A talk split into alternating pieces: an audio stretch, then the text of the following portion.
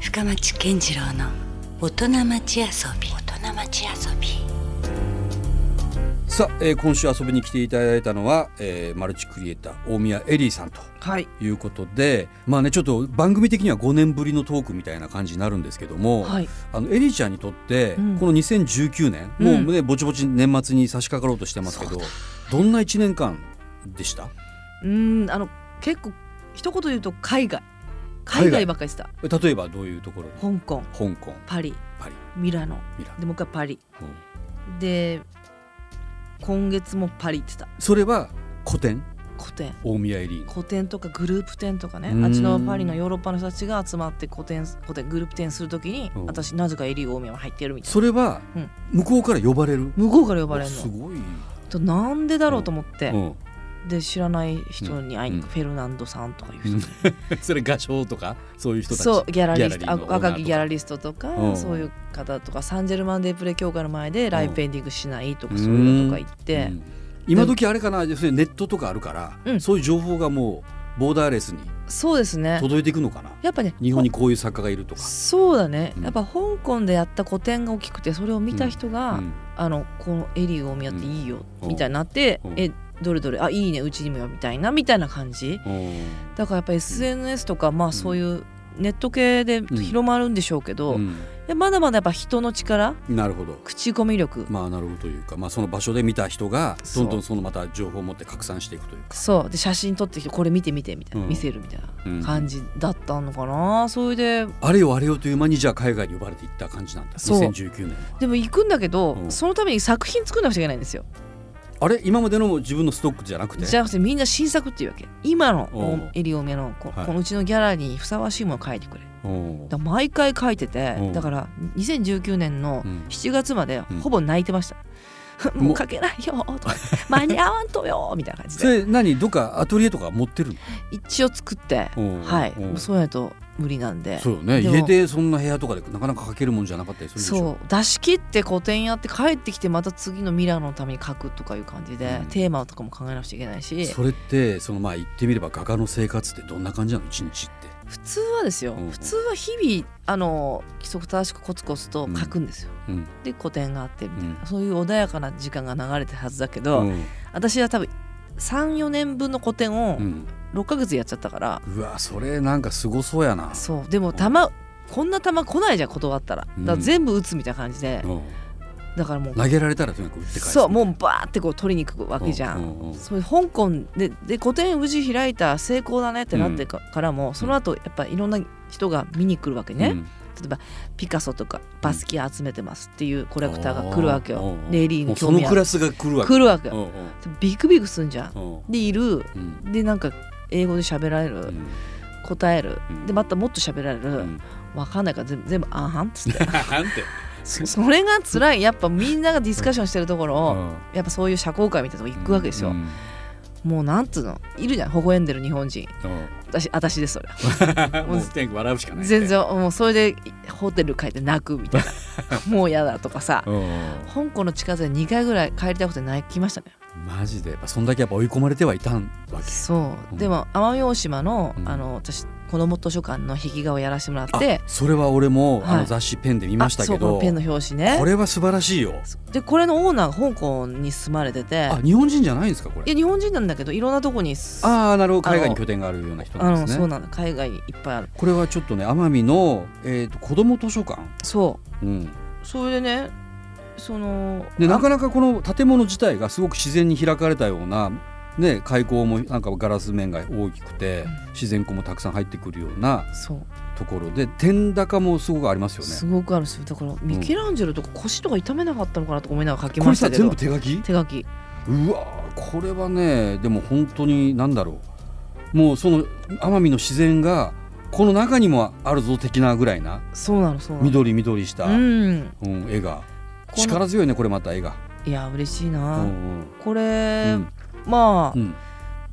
なんていうか残るじゃないこういう日が残りますよそしてこれは絵の中でみんなが読書できるっていいなと思っうて、んうんなんかし絵の中で何かするっていう場を作りたいんだよね絵を作るっていうよりもまあ場、あのあの星空のやつもそうだけそどうね。そうだ、んそうそう言われればそうですね、でもうん場が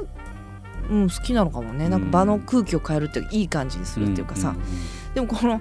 あのオーナーの方がやっぱり香港から逃げ出して帰ろうとしたらやっぱ電話くれて、今正念場だとうんうん今帰ってどうするとうん延泊しろと頑張れと。あと1週間いろって言われて、うん 地下鉄でまた泣くみたいな 帰りたい帰りたいと思ったけどうんやっぱり延泊したらそこでうんロンドンのすごい合唱が来たりとかするわけですよ。あ来たあ頑張った甲斐がやっぱあるやん。そうとかね、うんまあそういう辛い前半をうん過ごしてましたね。これ奄美だったのはえっとね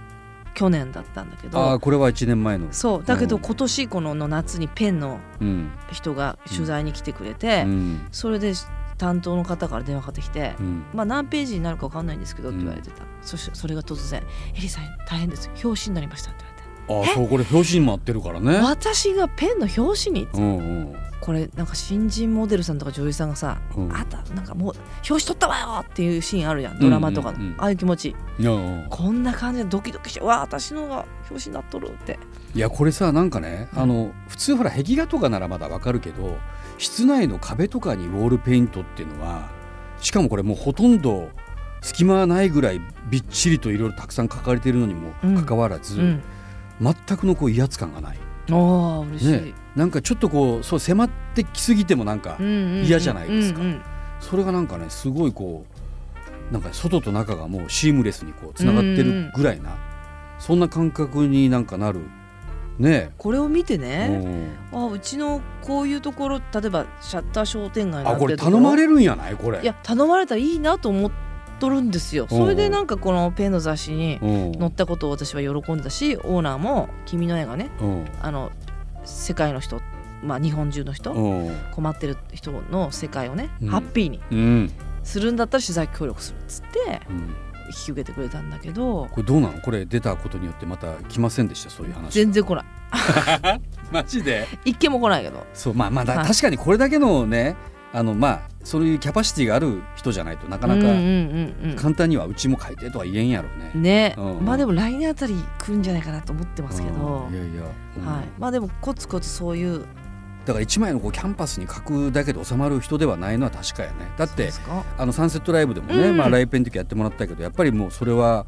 もうやっぱなかなかなちょっとスケールというかあれでかい楽しかったな絵だったもんねあのどげになるんやろこれっていうかねえ面白いねライブペインティングそうエゴラッピーのよちゃんとやって、うんそうそうそうこう私が夕日を描いてサンセットだったからあの時うんはちょっと雨が降って、サンセットが見れんかったの雲雲ってね、そう最初意外とね暗いトーンのタッチから始まったのそう確かにそうそうそうそれで真っ赤な太陽、サンセットをうんみんなに見てもらったんです、ん、そうそうそう、私ねなかったからね実際そうなんんそうなん、うん私なんかサンセット見たんだよ糸島のサンセットすごい綺麗で、うんそれを描いたら、うんでこう太陽を描くのに指で描くもんだから、うんこうやってグリグリグリって書くじゃん、うんグリグリグリ、うんそしたらみんなそれに合わせてさ、うん私もよっちゃんの曲に合わせてこう1212、う12って振るからうん手を、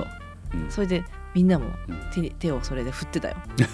らみんなで書いてるいみたいなやでわけよも確かにね、うんなんかみんなこうピースというか幸せそうなあ空あね気になってた、いやでも深町さんそういうチャンス与えてもらえてすごい嬉しかったないやいやもう本当ありがたかったですこっちもあいやーやっぱなんかこういうドラマというかうんうんね、うんうんうわこれどうなっていくんやろうっていうところから始まって、はいはい最後に何かこうね実際にはなかったうんサンセットがしっかりとその絵には描かれていていあれでももしかして初めてかもなんかそういう手応えあったあのあれってあったあった本当そうそうそう、んなんか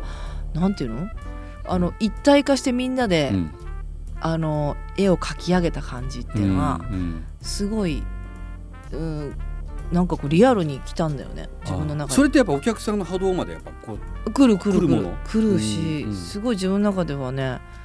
成功したっていうかこれだって思ったのあそれでフジロックも出たしああれからじゃあそういうのがフェスとかでもそうなんですよライブイベントそもう始まなっの実はあたれがきっかけだったおしそれ嬉しいそうなんですよのきっかけが作れたそうなんですよ、うんそれで2016年に十和田市現代美術館ってうん青森のこれまたちょっと話題になってましたけどねありがとうございます、うん結構なね美術館であのうん草間彌生さん彌生さんのはい常設があるとこはでい5ヶ月やったけど、うんそこでもライペンディングするんですよ、うんうんお客さんあの原田一子ちゃんとか、うんうんえー、と大畑裕一君となかる柴咲コウさんとかねほどうんいろんな方呼んでライペンディングして、うんあれもやっぱねサンセットがあったからかなって感じがするのううん、んへ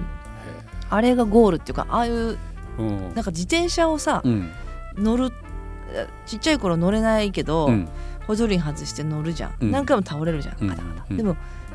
初めてこうさ23こぎできる瞬間ってあるじゃん、うんこうなるそうするとあこれやうんでその後なまた倒れるんだけど、うんそれがつかめる前と後と全然違うんだようね、ん23こぎできる前はうんもう分かんないわけコツが、うんどういう風にするんだろうみたいな、うんでもできた瞬間その後失敗してもああれだあそこに戻ればいいって分かるわけ、うんうん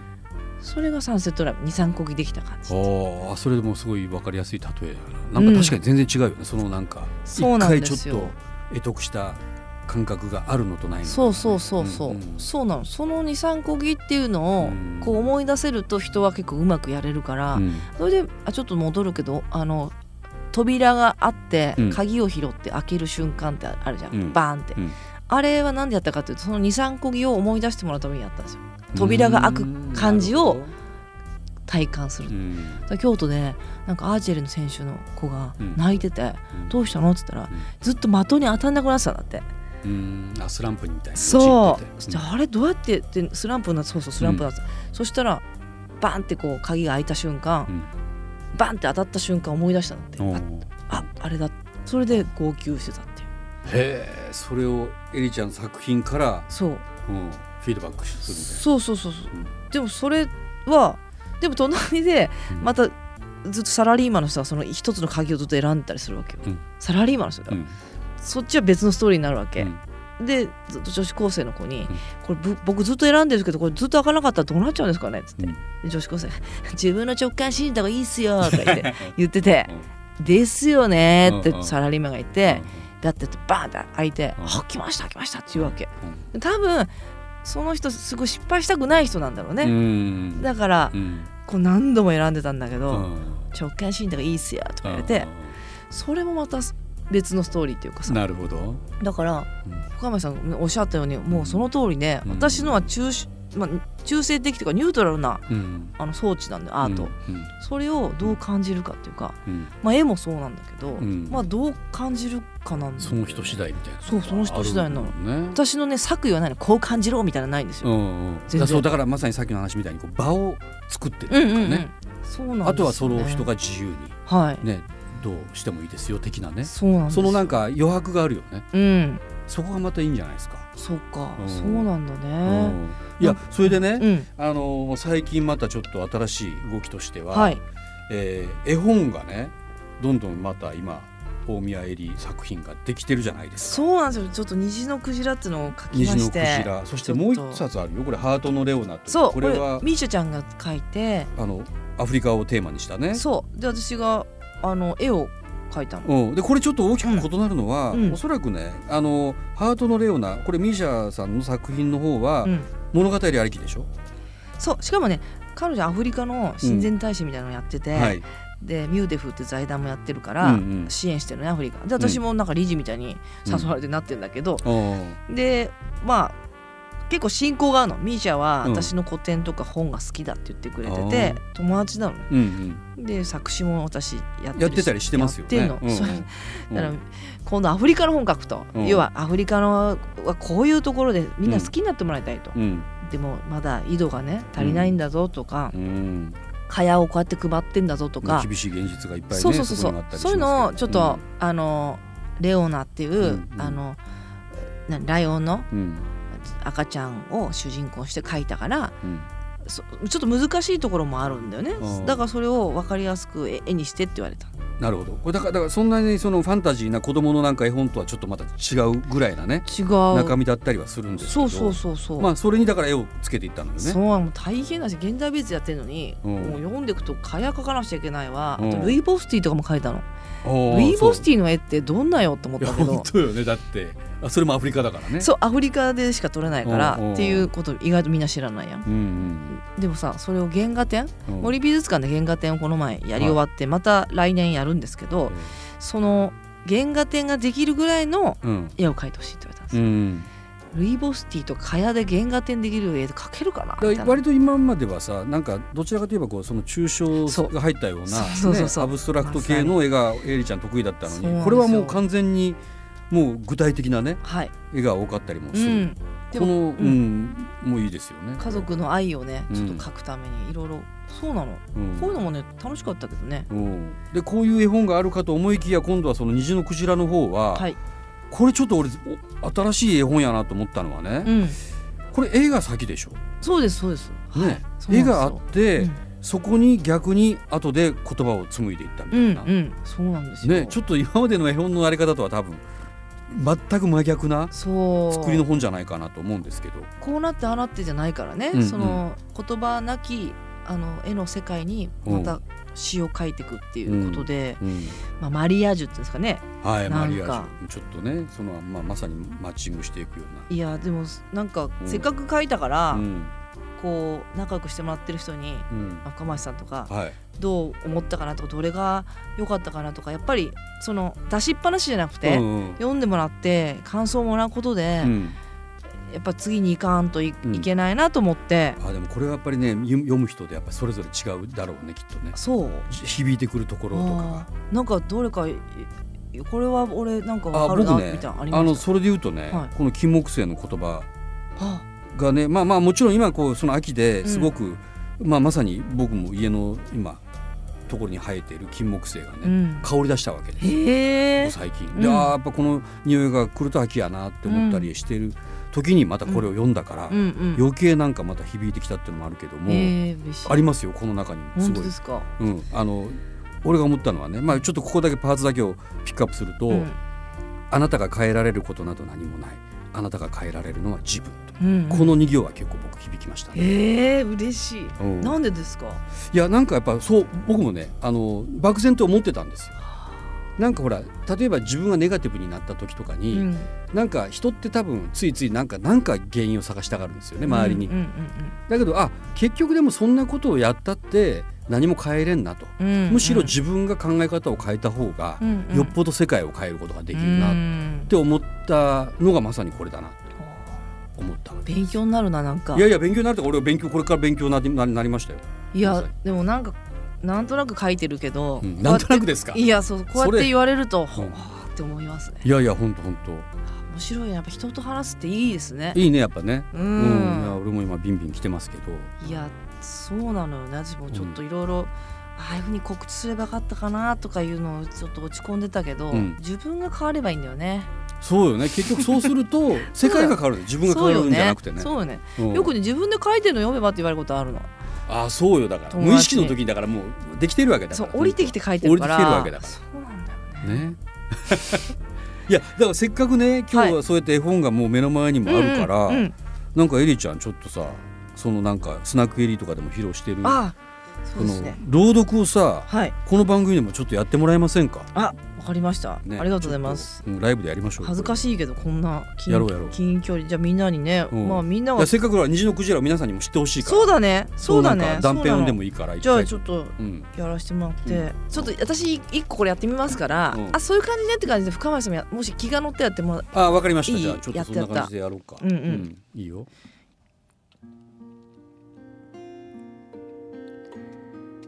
金木犀の言葉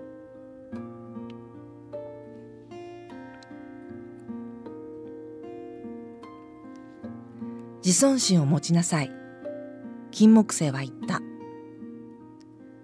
自分を傷つけてはなりません金木犀の花言葉は気高さいいですかお嬢さん我慢していてはいけませんプライドをお持ちになってこれ以上自分を傷つけることはいけません誰かのための人生ではないみんなの期待に応えたり愛する人を守りたかったりわかりますでもその中に含まれていますかあなたの心を守ることあなたは尊い人ですあなたはあなたしかいません他の誰でもない凛としていきましょう金木犀の花言葉は謙虚傲慢はいけませんあなたが変えられることなど何もないあなたが変えられるのは自分自分の心を踏みにじる者からは距離を置かねばなりません凛として生きましょうあなたがあなたを大事にした時太陽はあなたに微笑むでしょう誰かがあなたをきっと迎えに来ます凛としたあなたにふさわしい誰かがおしまいいいね本当ですかうんなんかあの色とか景色がちょっと見えてくるぐらいなあ嬉しいな感じがなんかやっぱ読む感覚と、うんこの朗読でこの絵本を体感するのってまた違うねそうでしょ違うそうなんでうすんやっうんぱその色が見えてきたっていうのはすごい一番嬉しうんい感想なんですよ私も色を思い描いて喋ってるからうん、でしかもその動いてるそのなんか例えばほら葉っぱが舞ってたりとか、うん風が吹いてきたりとか、ななんかそういう感じの質感がちょっと浮かんできますね。ねなん嬉やろ、しいうん、ほんと不思議。そうそううん曲も大事で曲これチコムーンさんっていう曲なのチコムーンっていうハープとねギターの人なんだけうど、んうんこの感じの曲のメロディーのとこにこの言葉みたいなのもちょっとあって、うんうんそうそうでもなんか色とかうんわあ動きもあるって嬉しいな、うん、なんですかねそうでもその言葉もちゃんと入ってきますよ。本当ですか、うあよん、かった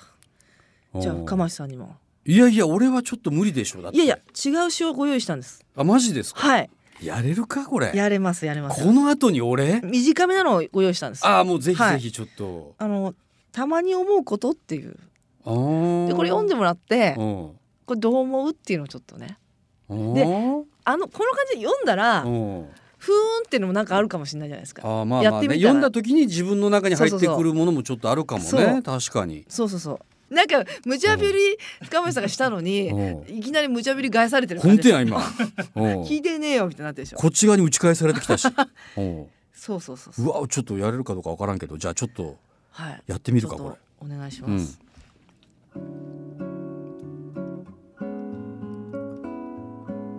たまに思うことたまにごくたまに君だったらどうするのかなと考えますお元気ですかたまにごくたまに君だったらなんて言うかなと考えますどうやって笑わせてくれるのかなどんな奇想天外なことを言い出すのかなどんな悲しい顔をしてどんなひどいことを言ってどんな優しい言葉をかけてくれるでしょう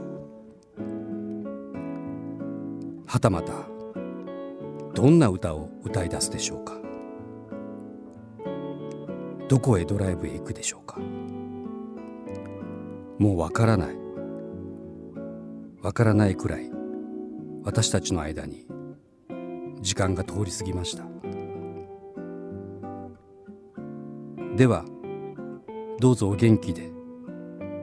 私の方はとても穏やかで幸せです君だったらどうするのかなとふと思うのはごくたまになのですがその時同時になかなかいい人生だったかもしれないと思えるのです紅茶を飲みながら以上いやーいやいやいやいですねこれちょっとなんかいいよ照れ照れる照れが入るちょっとごいめんやいやいやいや照れくさいわいいわ い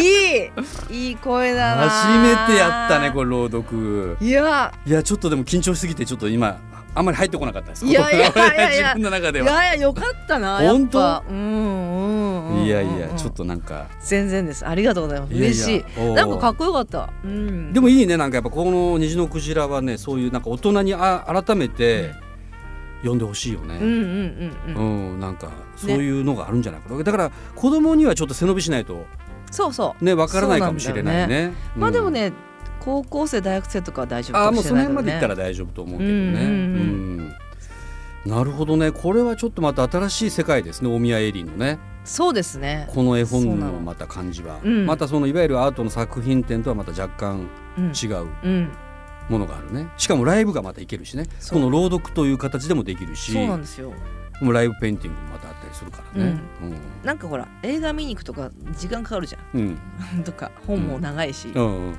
これこの詩とかだと60秒で終わるから確かに、鑑賞するの楽なんだよねうんうんでまあ私が読んでもいいし、うんみんなが誰か読んでもいいし、うん、聞いて「はい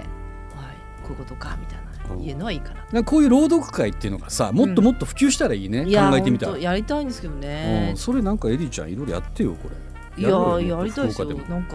しょあのここでやったらいいとよっつって言ってくださいよね、だからそのスナックエリーみたいな人生相談の場もあっていいと思うけど、うんなんかまたちょっと違うこう感性をはいやなんか豊かにするってみたいです場なんか深町さんに選曲してもらってとかやりたいあーなるほど私曲をそんな知らないからいやいやでもそれでもななんかねんかまたこっちの地元のさ、うんそういう生演奏をするミュージシャンとか絡めてもいいし、ねああ面白いですねそれいろいろまたそこで化学反応が、なるほどね起こるかもねはいはいはうい、ん、海外だとポエトリーリーディングって結構あるけどあそうねよくな聞きますよミュねージシ海ャ外ンでとはねね。でもあんまり日本ないからうんうんそういうのちょっと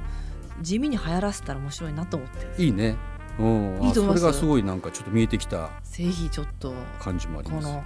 朗読うん流行ってないうん、今うんね、あえて超アナログなこの世界そこに行くかっていうのをやりたいねですよねうん、効率悪いけどねだからも効う率悪いよもうだってあんまりこうほらホールとかじゃち多分違うと思うんです違よ。うんだよねなるべくちょっとこう密なうん空間の中でこそそうなんかビビッとくる感じはちょっとあると思う素し、敵なバーとかさ、ね素敵な喫茶店とかでいいねやりたいですねねフェスとかでもほらさうんバンバンバンバンっていうのいいけど、うんたまに疲れた人たちの,、うんそうそうブースとかでやりたいよねその緩急でね。そうそうそうそうう、ん、そういう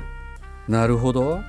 でなんかミュージシャンも終わったら、そのこう私のブースに来てちょっと朗読して帰ってくみたいな、あいいね。いろんな人の朗読聞きたいね。聞きたいんだよねいや今までこうそんなほら別に朗読だけやってます人じゃなくてそうそうそう今の俺みたいにそうなの初めてちょっとやってみたみたいなね、うんそうそういうところがね、私ねうん、なんかこう上手に読む人よりも、うんこう人間性が出る人が読むのがいいと思っあーあーそれがいていと思んうですようんうんだから、うんあ今度東京で草月ホールでねうんあの虹のクジラという朗読会やるんだけどそうなん草月ホールでうんすごくないあそこそうなこかなか由緒あるう坂本龍一さんのライブ見に行ったところぐらいで私ほらほらほらそうなのあれで大丈夫かなと思ったけど借りれちゃって、おおすごい、借りれちゃったからじゃあまあやっちゃうみたいな、うんうん4日間も借りちゃってう、んどうしようと思って、うんで1日目原田一子さんとうん、あやるんだやってそのライブ今までは私が読んでたの、うんで一子がピアノ弾いたり歌ったりしてたんだけど、うん一子にもちょっと今回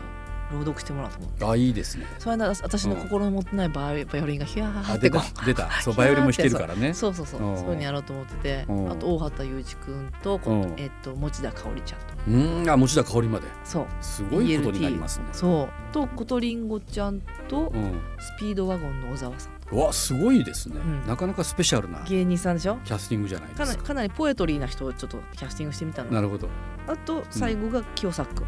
おお清作モンもパチのおねおわなかなか振り幅もあっていいねでしょうんこ来年に向けても続いてきますからおおこう九州で深町さんと誰々とかやりたいああいいですねじゃあそれぜひぜひちょっとあやった見えてきたねこれ、うんうん